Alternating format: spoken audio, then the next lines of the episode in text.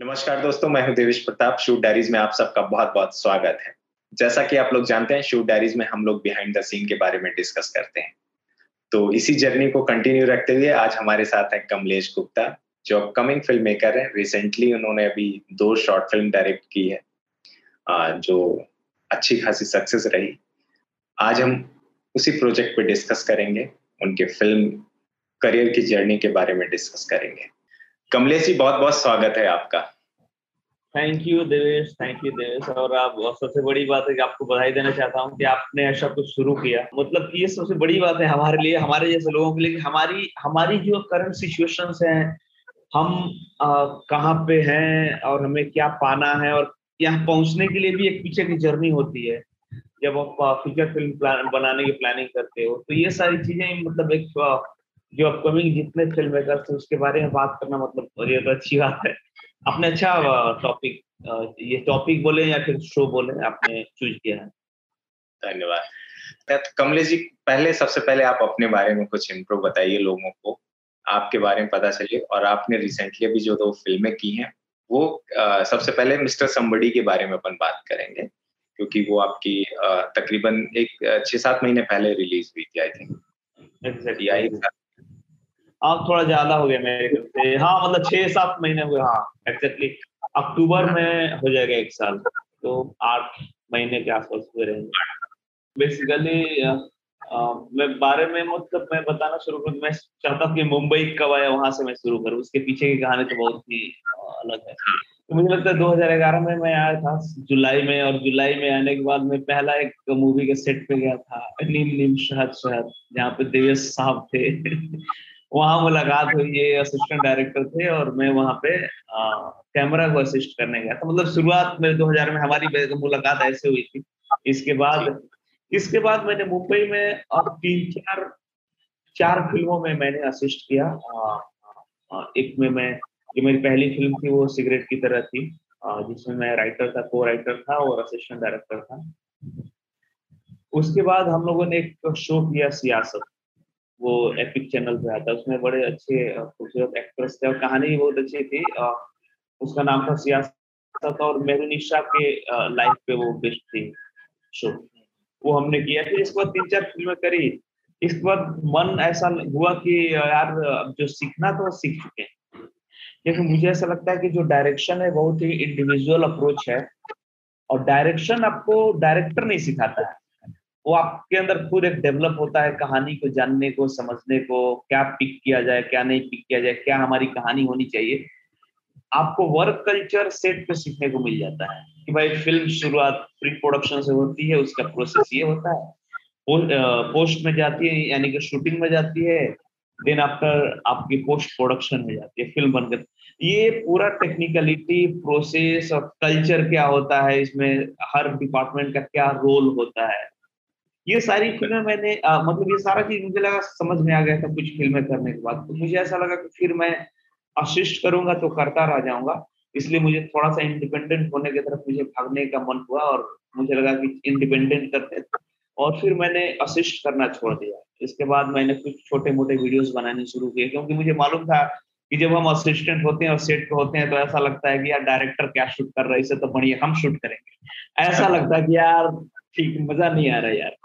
इससे तो अच्छा मैं अभी शूट कर दूँगा, ऐसा फील होता है। लेकिन जब आपके पास एक्शन कट बोलने का वक्त आता है, चाहे वो शॉर्ट फ़िल्म हो, कोई भी वीडियो फॉर्मेट हो या कुछ भी हो, तब आपको लगता है कि कितनी बड़ी ज़िम्मेदारी है और उसके पीछे और उसके आगे की प्रक्रियाएँ क्या है जो डायरेक्टर को पूरी क्लैरिटी होनी चाहिए चीज़ों की।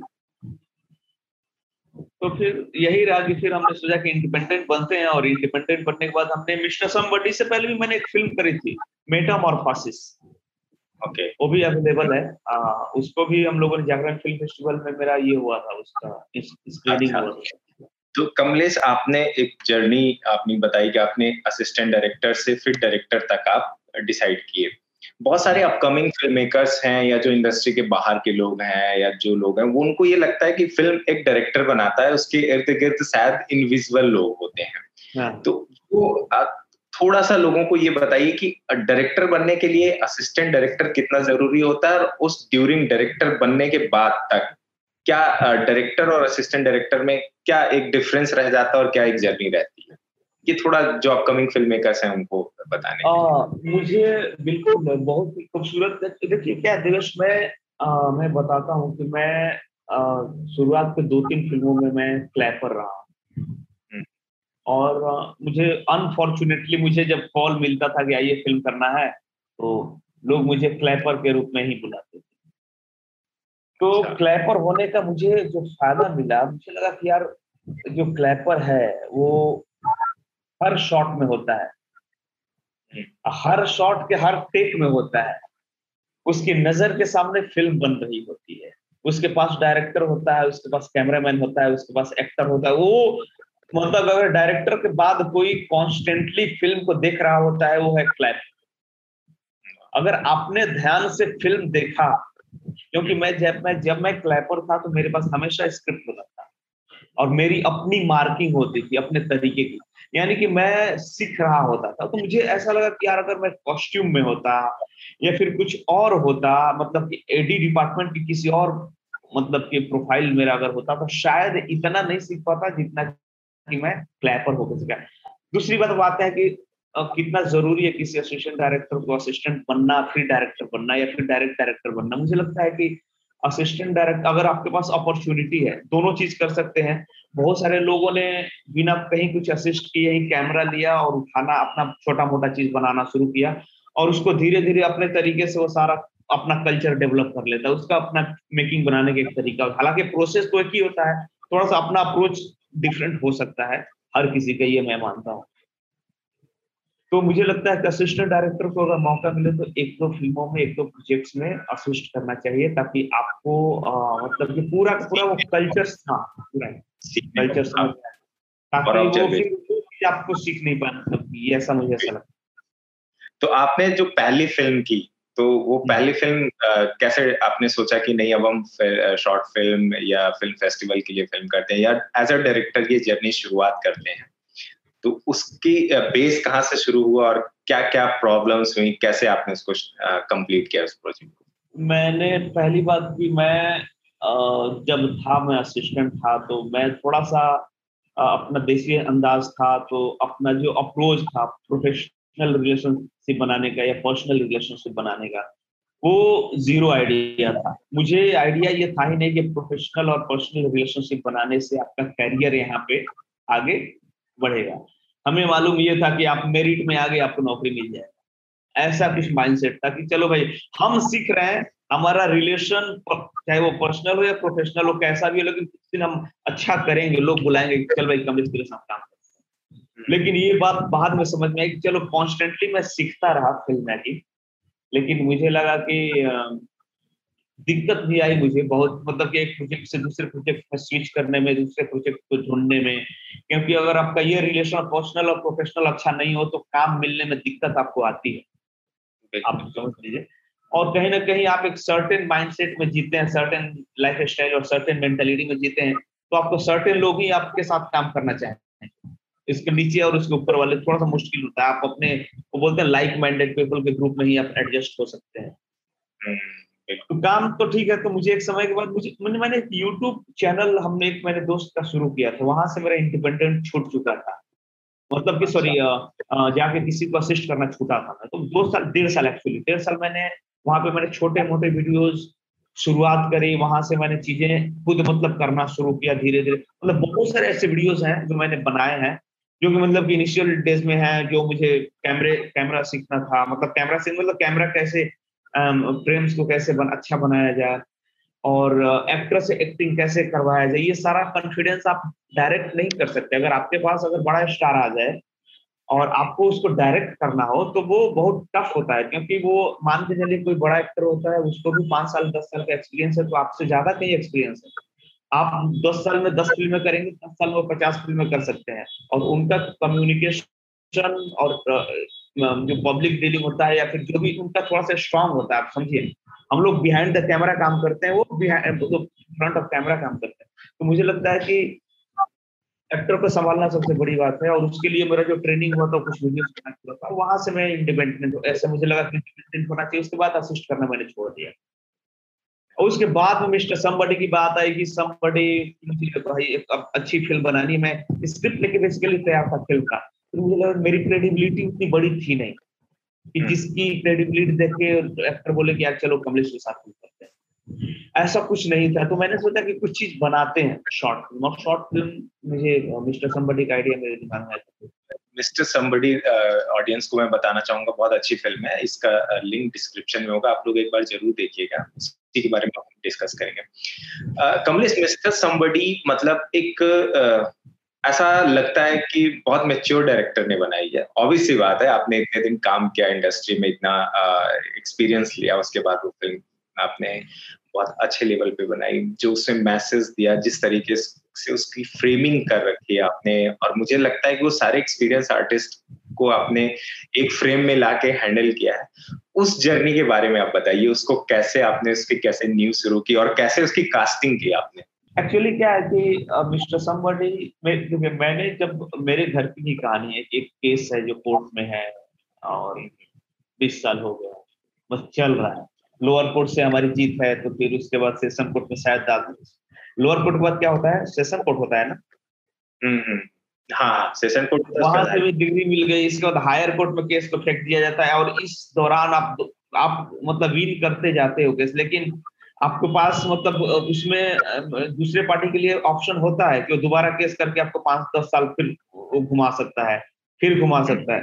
तो बीस साल से मेरे घर में केस चल रहा था और इसके बाद मैंने रिसर्च करना शुरू किया कि मतलब ये प्रॉब्लम क्या है। मैंने आसपास देखा कि मैंने हर हाउस होल्ड के अंदर कहीं ना कहीं कोई ऐसे लोग हैं जिसके घर में नहीं हो सकता है बट मैक्सिमम मतलब कि अगर पाँच में देख लिया जाए तो दो या तीन लोगों के घर में केस चल रहा होता है, किसी ना किसी चीज़ के विवाद को लेकर और उसमें मतलब कि इतना टाइम लगता है और इतना टाइम लगता है, ऐसा लगता है कि कोर्ट को ये लगता है कि लोगों के पास टाइम है और पैसा है, दोनों बर्बाद करो। उनको मुझे ऐसे लगता है कि उनको ऐसा लगता है नहीं कि कोर्ट को मतलब कि केस को इतना मतलब अच्छे तरीके से डील किया जाए, समय से उसको तारीख दिया जाए और समय से सर्टेन टाइम ड्यूरेशन और सर्टेन काइंड ऑफ़ केस को खत्म किया जाए।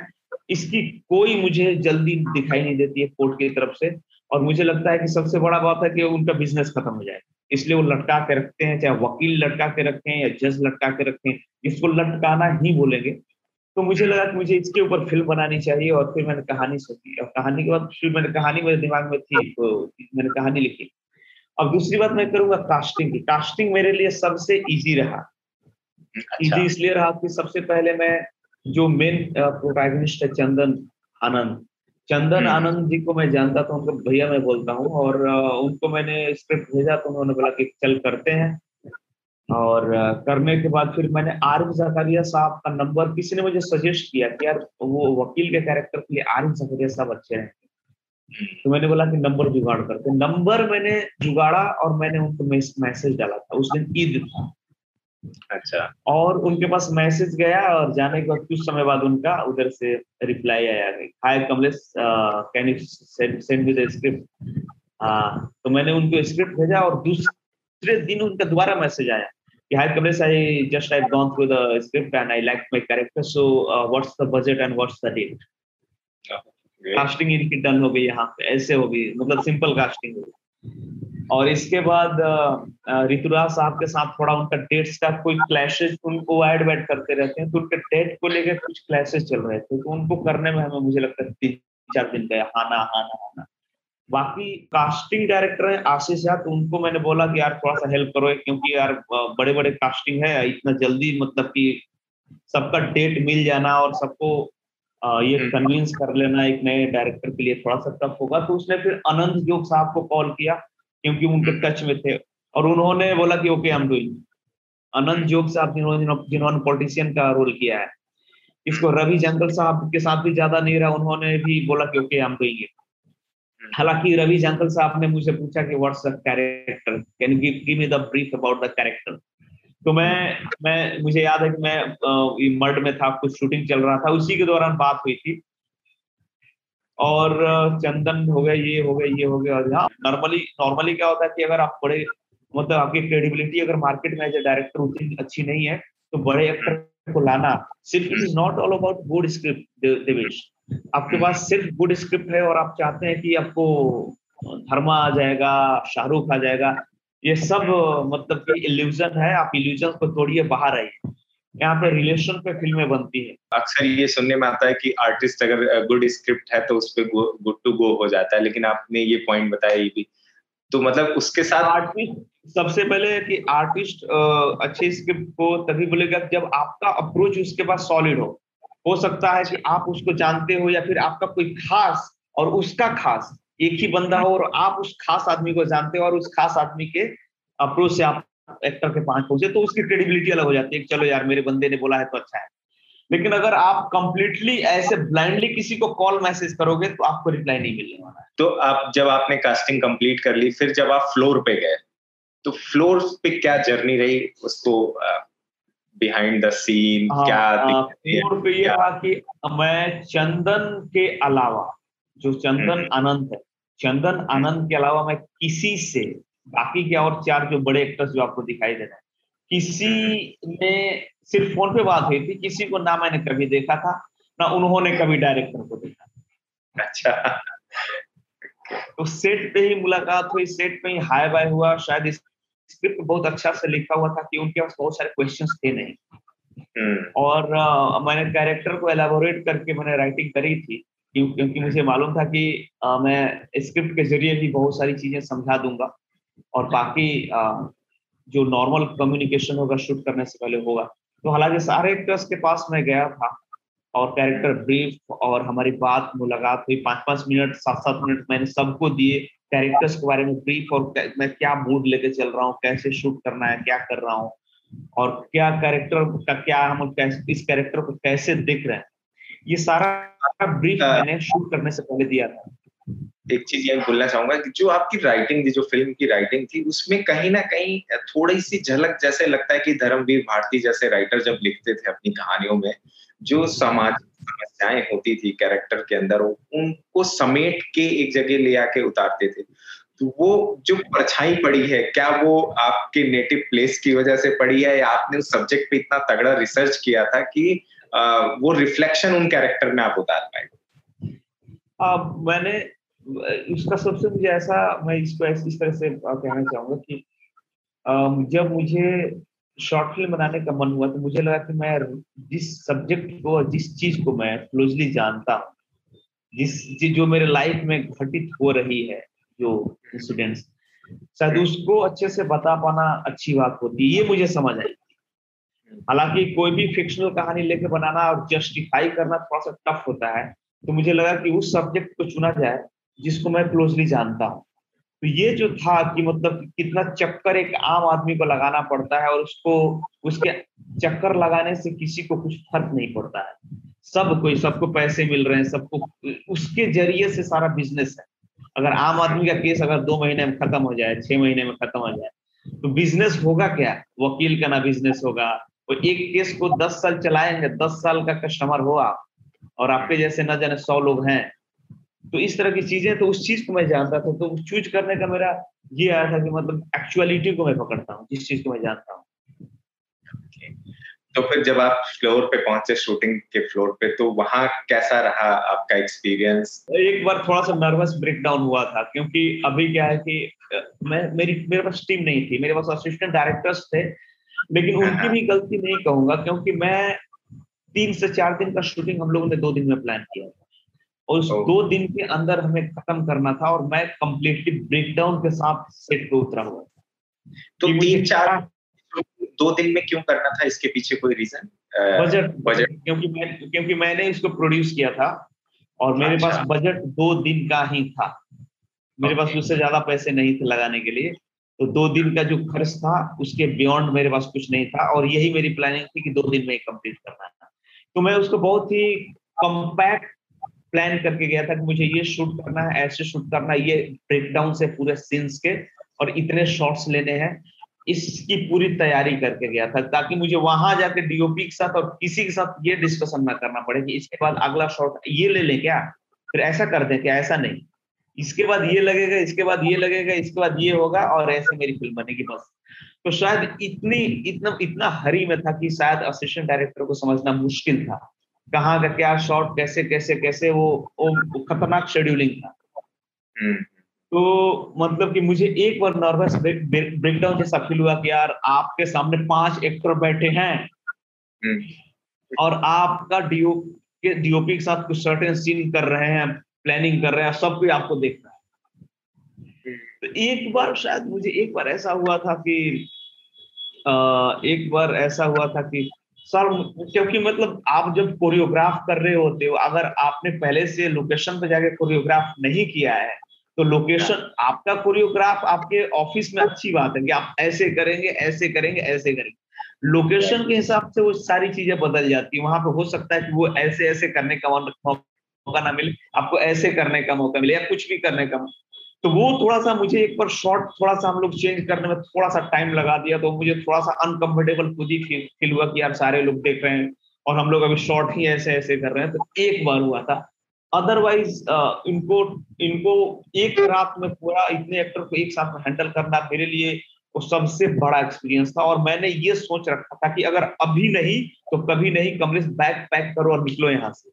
अगर ये तुम नहीं कर सकते तो। शॉर्ट फ़िल्म में चार एक्टर पाँच एक्टर भाई डायरेक्टर हो तुम। तुम क्लियर हो ना अपनी चीज़ों को लेकर हाँ क्लियर है। तो चलो जाओ करो बनाओ शॉर्ट फ़िल्म तो ये तो ये जीत थी कि बैकफुट में नहीं जाना है। न नहीं हो पाएगा यार कुछ ऐसा हो गया ऐसा कुछ नहीं था। हिम्मत थी खड़े थे। लड़ाई लड़ रहे थे। और लड़ाई में हार हुई जीत हुई क्या मिला? लेकिन लड़ाई लड़े हैं। ये रहा। तो आ, फिर शूट प्रॉपर अच्छे से हुआ उस चीज़ें फिर जब शूट हो गया। शूट पे एकदम प्रॉपरली अच्छे से पूरा सारा पैकअप हुआ, अच्छे से कोई दिक्कत नहीं हुई शूट पे। और नहीं नहीं एक्चुअली पूरा सही समय पे ही पैकअप हुआ था। एक्चुअली हमने पहले दिन हमें लगा था कि ज़्यादा हो जाए बारह घंटे के अलावा साढ़े दस घंटे में हमने कंप्लीट कर दिए थे शूट पहले दिन का। दूसरे दिन। को हम लोगों ने बारह घंटे में कंप्लीट किए थे, क्योंकि दूसरे दिन हमें लोकेशन शिफ्ट था एक, दो दो तीन लोकेशन शिफ्ट था दूसरे दिन, लेकिन दूसरे दिन ज़्यादा एक्टर्स नहीं थे।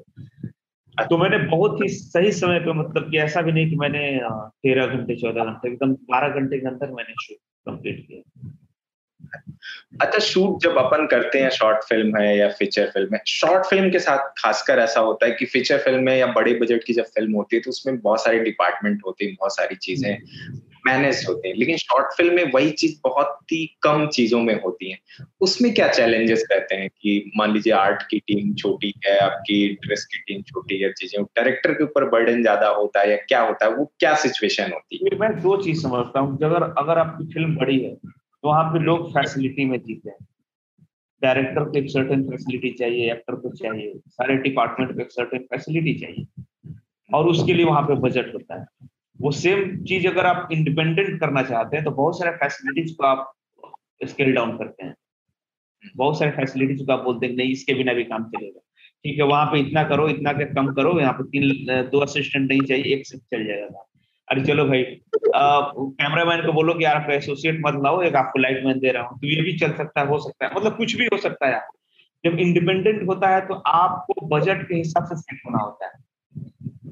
अब उसके लिए आपको तकनीक अपनाने हैं कि बजट के हिसाब से आप टीम को कैसे कैसे टीम को अपलोगे ये आप डिसाइड कि आपको क्या चाहिए, कितना कम में चाहिए, कितना सा काम हो जाएगा और काम भी आपका अच्छा दिखाई दे तो मुझे लगता है कि फ़िल्म में फैसिलिटी मिलनी चाहिए शायद, आदमी इंडिपेंडेंट करके शॉर्ट फ़िल्म करके वहीं पहुँचना चाहता है कि थोड़ा सा चलो यार डायरेक्टर है तो थोड़ी सी फैसिलिटी मिले और उस फैसिलिटी में काम करे कब तक खुद ही भागम दौड़ी करके सारा काम करते हैं।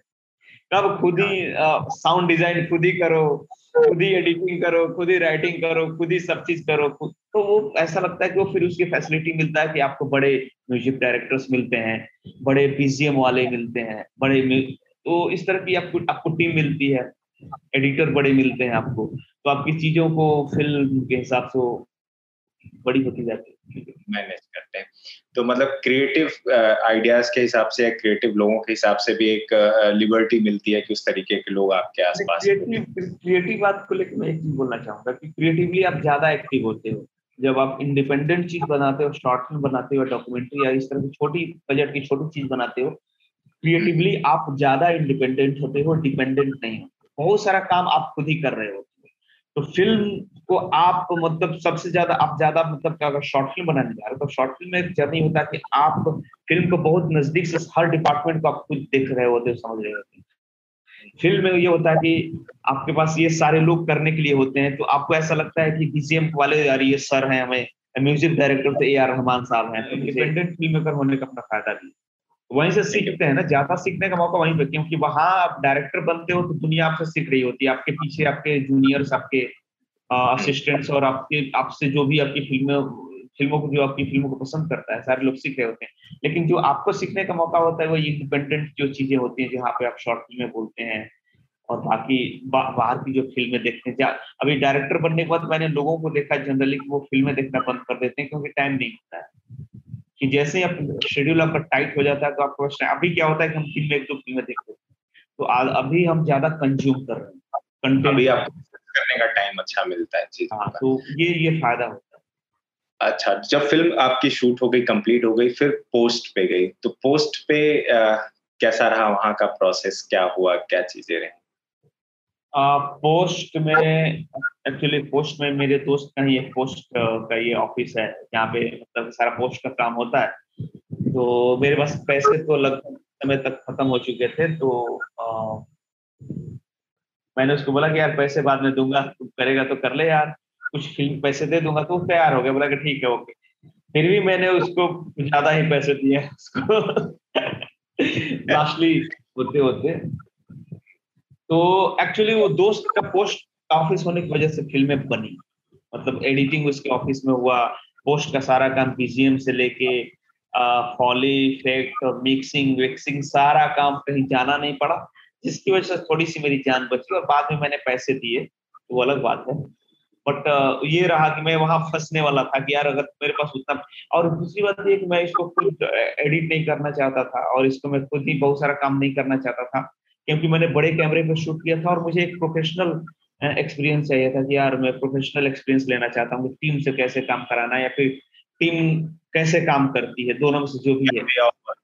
हाँ वो मुझे एक्सपीरियंस लेना था तो मैंने खुद इसके मतलब इसको मैंने सोचा नहीं कि मैं इसको एडिट करूँ या फिर इसका कोई भी काम करूँ। अच्छा मोस्टली लोग आम पब्लिक या लेमैन की बात करें, उनको लगता है कि एडिटिंग एक बहुत नॉर्मल चीज़ होती है फ़िल्म गई एडिट हो गई और बन के चली आई। जरा सा पोस्ट प्रोडक्शन एडिटिंग और जो म्यूज़िक और कलर और बाकी जो डबिंग का पेन होता है, वो जरा हमारे ऑडियंस को बताइए, क्या चीज़ होता है, वो क्या एक्सपीरियंस यार, ये बहुत ही, क्योंकि मैं दिन रात यही सोचते रहता हूँ, यार कितना हम लोग करते हैं कितना काम करते हैं। और मतलब कि फ़िल्म शूट होना देखिए एक आ, क्या नाम है उनका? द गॉड फादर के डायरेक्टर हैं। Francis D Coppola. उन्होंने कहा था कि वो मुझे बहुत खूबसूरत बात लगी। उन्होंने जो बात बोला मुझे लगा कि यार क्या सटीक बात उन्होंने कहा है। उन्होंने कहा है कि जो म्यूज़िक पार्ट होता है ऑडियो पार्ट जितना होता है ऑडियो पार्ट जितना होता है वो सारा फिफ्टी परसेंट होता है और ऑडियो पार्ट के अलावा जितना कुछ होता है, वो फिफ्टी परसेंट होता है। वो आपका डायरेक्टर का डायरेक्शन एक्टर का एक्टिंग और एडिटर का एडिटिंग और सारा प्री प्रोडक्शन जो भी देखिए, वो सब आपका एक तरफ़ और म्यूज़िक का पार्ट जो है ऑडियो का पार्ट एक तरफ़ है। यानी कि हम लोग फिफ्टी परसेंट काम ऑडियो पे देना चाहिए वहाँ से मैंने सीखा मैंने बोला ऑडियो पे काम करते हैं। ऑडियो पे, क्योंकि उससे, क्योंकि दो ही काम होता है, एक सुनना होता है और एक एक एक सुनना होता है और एक देखना होता है। आपको एक चीज़ दिखाई देती है और दूसरी चीज़ सुनाई देती है हमारे फ़िल्म में। ऑडियो वीडियो मीडियम में ऑडियो वीडियो मीडियम में आपका यही दो चीज़ होता है।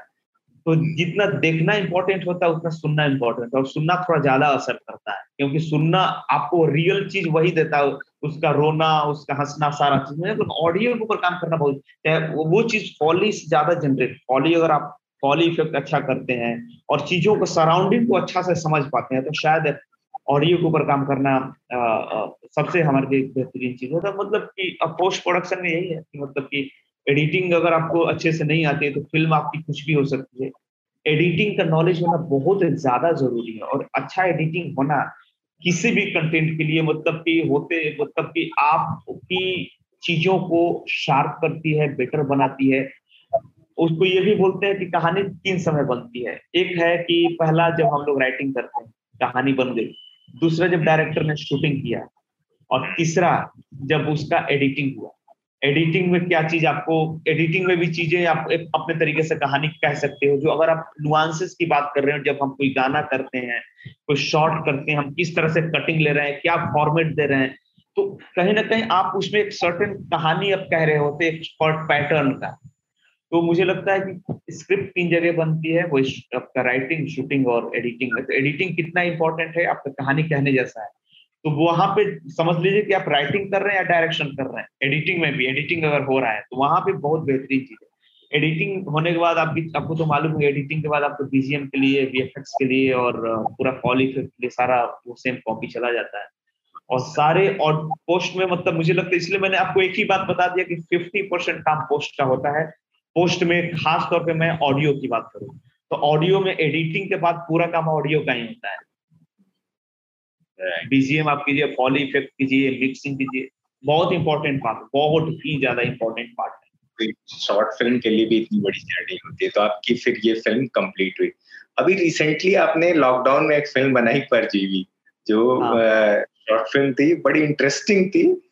तो हाँ। कैसे आपने शायद आई थिंक मेजॉन सीन सिंगल शॉट सीन है उस पूरी हाँ, फ़िल्म में। सिंगल है।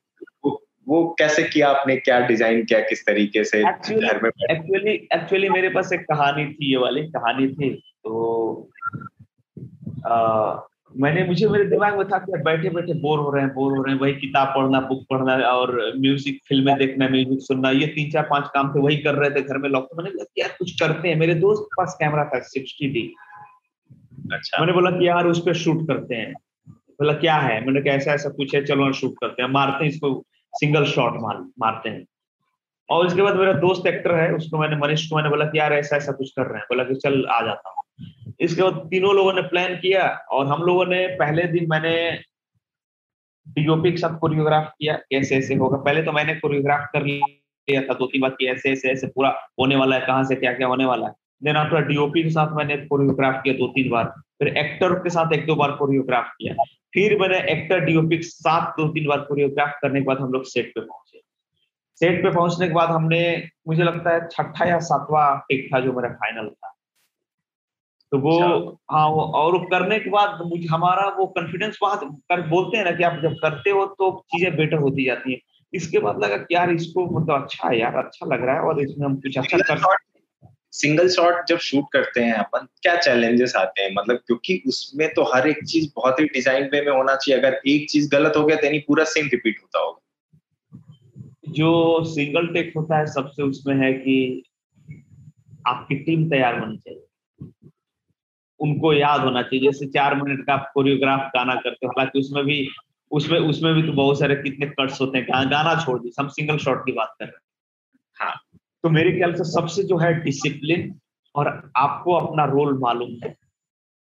कोई किसी के ऊपर थोड़ा सा भी किसी भी चीज़ के लिए डिपेंड नहीं एक्टर अपना एक्टिंग कर रहा है और कैमरामैन अपना उसको कैप्चर कर रहा है और उसके आसपास के सिचुएशंस बदल रहे हैं जो भी है उसको तो सारा याद है कि उसको एक्टर को एक्शन याद है डीओपी को सारा मूवमेंट याद है कैप्चर करने का। तो मुझे लगता है कि मुझे हम लोग इसको करके बहुत हम लोग मज़े ले रहे हैं। हम लोग बोले कि यार एडिटिंग का तो काम ही बच गया अपना। एडिटिंग तो हुआ ही नहीं इसमें। एडिटिंग हुआ नहीं और बाकी एडिटिंग जो हुआ है, बाकी चीज़ों का एडिटिंग हुआ है। सबसे बेस्ट मुझे लगा कि यार मतलब कि और अमेजिंग था भी। मतलब कि अगर मैंने शुरू किया और आपको खत्म होने तक मैंने बाँध के रखा तो वो कहीं ना कहीं एक चैलेंज होता है। आप शॉर्ट कटिंग करके जो चीज़ें दिखाते हो और आप जो सिंगल शॉट में वही चीज़ दिखाते हो और कन्विंसिंगली दिखाते हो तो मुझे लगता है कि सिंगल वो जो शॉर्ट कटिंग होते हैं, उससे ज़्यादा अच्छा था। इसलिए मैंने अभी जो दूसरी जो मैंने बनाई है अभी एक और बनाई है पोस्ट पोस्ट पोस्ट प्रोडक्शन में है उसमें भी हम लोगों ने बहुत सारी चीज़ें उसमें तो हम लोगों ने उसको थोड़ा सा अलग लेवल पे लेके हम लोग गए हैं। चाहे वो वी हो चाहे हमने पूरा टेक्निकल टीम भी उसमें रखी है हमने अच्छे कैमरे को शूट किए हैं और रॉनिन यूज़ किया है हमने Sony A S seven three use किया है और सारी चीज़ें हमने प्रोफेशनल यूज़ की है। तो हमने मुझे कितने मिनट की होगी जो अभी रिसेंटली आपने शूट की है? पंद्रह पंद्रह पंद्रह मिनट की होगी और अच्छा। उसमें भी मैं आपको बताऊँ कि जो सबसे पहला शॉट है वो भी सिंगल शॉट है पहला शॉट शॉर्ट कटिंग है लेकिन पहला शॉट जो सिंगल शॉट है वो छह मिनट का। अच्छा छह मिनट का पूरा सिंगल शॉट तो बहुत इंटरेस्टिंग होगा। उसकी जर्नी ये हुई थी कि हमने ऐसे शूट किया और शूट करने के बाद चीज़ें हुई और कॉन्फिडेंस आता गया म्यूज़िक पे काम करते गए चीज़ें बनती गई एड ऑन होते गया सारी चीज़ें। एड ऑन होते गया और फाइनली अच्छा प्रोडक्ट आया हम लोग भी एंजॉय किए उसको देखने के बाद। न्यू फ़िल्म मेकर्स की बात करें जो इस इंडस्ट्री में आना चाहते हैं जो अपकमिंग है उनके बारे में बात करें अगर उनके लिए। तो एक डायरेक्टर के लिए किस पार्ट पे सबसे ज़्यादा उनका फोकस होना चाहिए एक अच्छा डायरेक्टर बनने के लिए? सबसे ज़्यादा कमांड किस पे होनी चाहिए? बहुत खूबसूरत क्वेश्चन ये तो ये चीज़ मैं जो बताने जा रहा हूँ तो मैं चीज़ सीख रहा हूँ सबसे पहले। इसलिए जो मैं। सीख रहा हूँ, जो मेरा एक्सपीरियंस है, शायद वो मैं शेयर करूँगा। मेरा वो ऐसा टेस्टामेंट नहीं होगा कि मतलब कि हाँ भाई, जो मैंने बोला, अच्छी बात है। लेकिन जो मैं सीख रहा हूँ और समझ रहा हूँ कि एक डायरेक्टर बनने के लिए क्या इम्पोर्टेंट है। कि आप, आपकी चीज़ें मतलब कि बहुत सारे हम कभी कभी लाइफ में हम लोग इल्यूजन में होते हैं। इल्यूजन कहने का मतलब ये हो कि आप जो चीज़ सही मानते हो, वो सही ना होते हुए भी आपको सही लगना और आपको उसके बियॉन्ड कुछ समझना। है और आप उस चीज़ को बेटर मान के आप लाइफ को आगे जा रहे होते आपको नहीं मालूम। देखिए आदमी हमेशा इल्यूजन में होता है। मैं अभी जो हूँ जो बोल रहा हूँ एक दो साल बाद मेरी मेरी चीज़ें बिल्कुल मेरा पर्सपेक्टिव मेरा मेरा हर चीज़ बदल जाएगा। वो एक जैसा रहेगा नहीं। तो हालाँकि मुझे लगता है कि डायरेक्टर बनने के लिए जो सबसे ज़्यादा इम्पोर्टेंट है दो चीज़ें। एक तो है कि आपको आपको ऑब्जर्वेंट बनना पड़ेगा। आपको चीज़ें ऑब्जर्वेंट मतलब आप समाज में क्या ऑब्ज़र्व करते हैं? ऑब्जर्वेशन ज़्यादा। हाँ ऑब्जर्वेशन बहुत ज़रूरी है और आपको आपको ये समझ में आनी चाहिए कि मतलब कि अगर आप चाहेंगे तो एक आदमी के अंदर से कहानी निकाल सकते हैं। आप चाहें तो एक समाज के किसी भी सोशल इशू के ऊपर कहानी निकाल सकते हैं। अगर आप चीज़ें वो आइडेंटिफाई कर रहे हैं जैसे उसका सिंपल एग्ज़ाम्पल है आ, आ, ये आई थी फ़िल्म बधाई। एक ऐसी यूनिवर्सल सच है जो हमारे आसपास की चीज़ है। हम उसको जानते हैं, समझते हैं। लेकिन उसको पिक करना, उस कहानी को पिक करना और इसका पूरा स्क्रिप्टिंग करना, उसको, मुझे लगता है ये सबसे बहुत इंपॉर्टेंट है कि हमें हमें कहानी मतलब ये जमाना वो निकल गया कि जहाँ पे मेलो ड्रामा होता था, गुंडा विलेन ये आया, वो आया, लड़की के साथ छेड़खानी हुई, या फिर कुछ फैमिली रंजिश है ये कहानी गया, दौर गया। तो आपको आपको लोग जो देखना चाहते हैं इंफॉर्मेटिव मतलब इंफॉर्मेटिव होना चाहिए वो चीज़ आपका कंटेंट ऑब्जर्वेशन ज़रूरी है और आ, मतलब हमारे समाज हमारे आसपास के बीच के कैरेक्टर से अगर एक अच्छा डायरेक्टर है तो वो उसका पहला पॉइंट ऑब्जर्वेशन अच्छा ऑब्जर्वेशन होना चाहिए। ऑब्जर्वेशन तब आप कहानी कह पाएँगे तब आप कनेक्ट कर पाएँगे ऑडियंस से। आपकी अपनी चीज़ से कनेक्ट करना बहुत इंपॉर्टेंट है। दो चीज़ें देखो अगर आपको मैं इस तरीके से बोलता हूँ बहुत सारे ऐसे डायरेक्टर्स हैं उनकी भी बात कर रहा हूँ। जैसे रोहित शेट्टी साहब है, उनको, उनका कहना है कि मैं लॉजिक नहीं मैजिक देखू तो उनकी पूरी मेन स्ट्रीम सिनेमा होती है, मसाला होती है। आप जाइए इंजॉय कीजिए, आप लॉजिक और वहाँ पे आकर ये मत बोलिए कि यार ऐसा हो गया, ऐसा हो आप मसाला देखने जा रहे हैं, जिसमें आपको मज़ा आएगा, चीज़ें एग्जेजरेट करके दिखाई जाएँगी, बताई जाएँगी, सब चीज़ होगा। या तो ये भी एक फॉर्मेट है मेन स्ट्रीम सिनेमा में चलता है, जो मतलब हम बोलते हैं, चीज़ों को लार्जर देन लाइफ दिखाना, वो हम दिखाते हैं। लेकिन बहुत सारी ऐसी फ़िल्में हैं अब जो पैटर्न चेंज हुआ है अब कहानी को एग्जेजरेट आप आप आप नहीं कर सकते। आप उस तरीके से नहीं दे अब देखिए आप एक्टिंग में भी आपने देखा होगा एक्टिंग का भी फॉर्मेट बदल गया जो वो स्लैपिस्टिक वे में कोई चीज़ करना सब चीज़ खत्म हो गया। रियलिस्टिक एक्टिंग भी आ गया है रियली रियल वे में जो लोग नहीं पसंद करते हैं रियलिस्टिक वे में ज़्यादा पसंद करते रियलिस्टिक तो मुझे मुझे लगता है कि एक तो है कि आपको ऑब्जर्वेंट बनना पड़ेगा यानी कि ऑब्जर्वेशन आपकी खूबसूरत होनी चाहिए और दूसरी आप कंटेंट कंज्यूम करें। अच्छे कंटेंट ज़्यादा कंज्यूम करें, क्योंकि वही आपका डिक्शनरी है, वही आपका बुक है, वही आपका सोर्स ऑफ़ इंस्पिरेशन है, वहाँ से भी आपको कहानी मिलती है। जो आप ऑब्ज़र्व समाज में करते हैं, वो भी कहीं ना कहीं किसी समाज का कोई पार्ट वो दिखा रहे होते हैं फ़िल्मों में।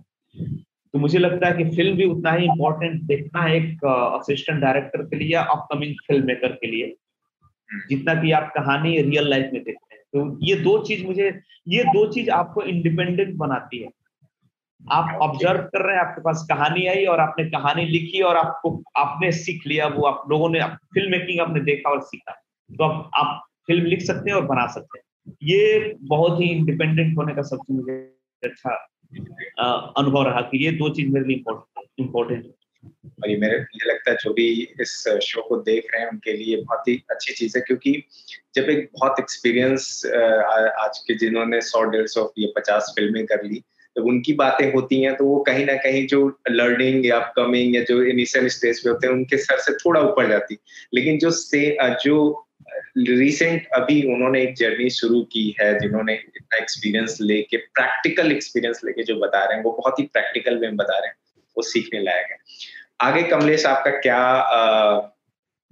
आगे क्या करने का नेक्स्ट अपकमिंग प्रोजेक्ट या और कहा अभी अभी तो अभी तो फ़िलहाल हम लोग लॉकडाउन में फंसे हुए हैं और एक साल से जो सपने हैं सपने आसमान में हैंग कर रहे हैं। डायरेक्टर बन भी पाएँगे? नहीं। जब हम जैसे जैसे मान लीजिए आपकी ये इतनी शॉर्ट फ़िल्म करने के बाद पहली फ़िल्म बनाने जा रहे हैं तो प्रोड्यूसर को ढूँढने में कोई चैलेंज आता है? मतलब कुछ प्रॉब्लम्स आती है या सवाल वही वही वही क्रेडिबिलिटी की बात है कि आपने क्या बनाया है इसके पहले। अच्छा। It is it is it is not all about being associate director अगर आपने पाँच एसोसिएट डायरेक्टर में अपने आपके नाम है कि मैंने पाँच फ़िल्मों में एज एन एसोसिएट डायरेक्टर काम किया है uh, मुझे नहीं लगता कि this will impress any producer you have to show your original content where you have directed something okay ये बहुत इंपॉर्टेंट क्योंकि आप भी हाँ क्योंकि ये प्रोड्यूसर्स होते हैं उनको मालूम होता है कि यार आ, कहानी अच्छा लिख लेना अच्छी बात है but on set you have to handle so many people तो कमलेश आपने बहुत अच्छा एक्सपीरियंस शेयर किया हमारे ऑडियंस के साथ। और वो जो प्रैक्टिकल जर्नी आपने बताई वो आई थिंक जो भी सुनेगा जो भी इस चीज़ को फॉलो करेगा वो उनके लिए बहुत अच्छा रहेगा। और हमारी विशेष है कि आप आगे इसी तरीके से अच्छे अच्छे कंटेंट ऑडियंस के लिए लाते रहिए। वो बहुत ज़रूरी है आज के समय के लिए। और आपकी आने वाली जो भी आ, आ, आप फ़िल्में करें या वेब सीरीज़ करें जो भी करें वो सुपर सक्सेस हो ये हमारी विशेष है। Thank you thank you so much thank you Devesh मज़ा आ गया आपसे बात करके। तो दोस्तों आज का था ये एपिसोड आपको अगर ये एपिसोड पसंद आया हो तो ज़रूर लाइक एंड सब्सक्राइब ज़रूर करिएगा। इससे हमारा हौसला बढ़ेगा। और देखते रहिए शो डायरीज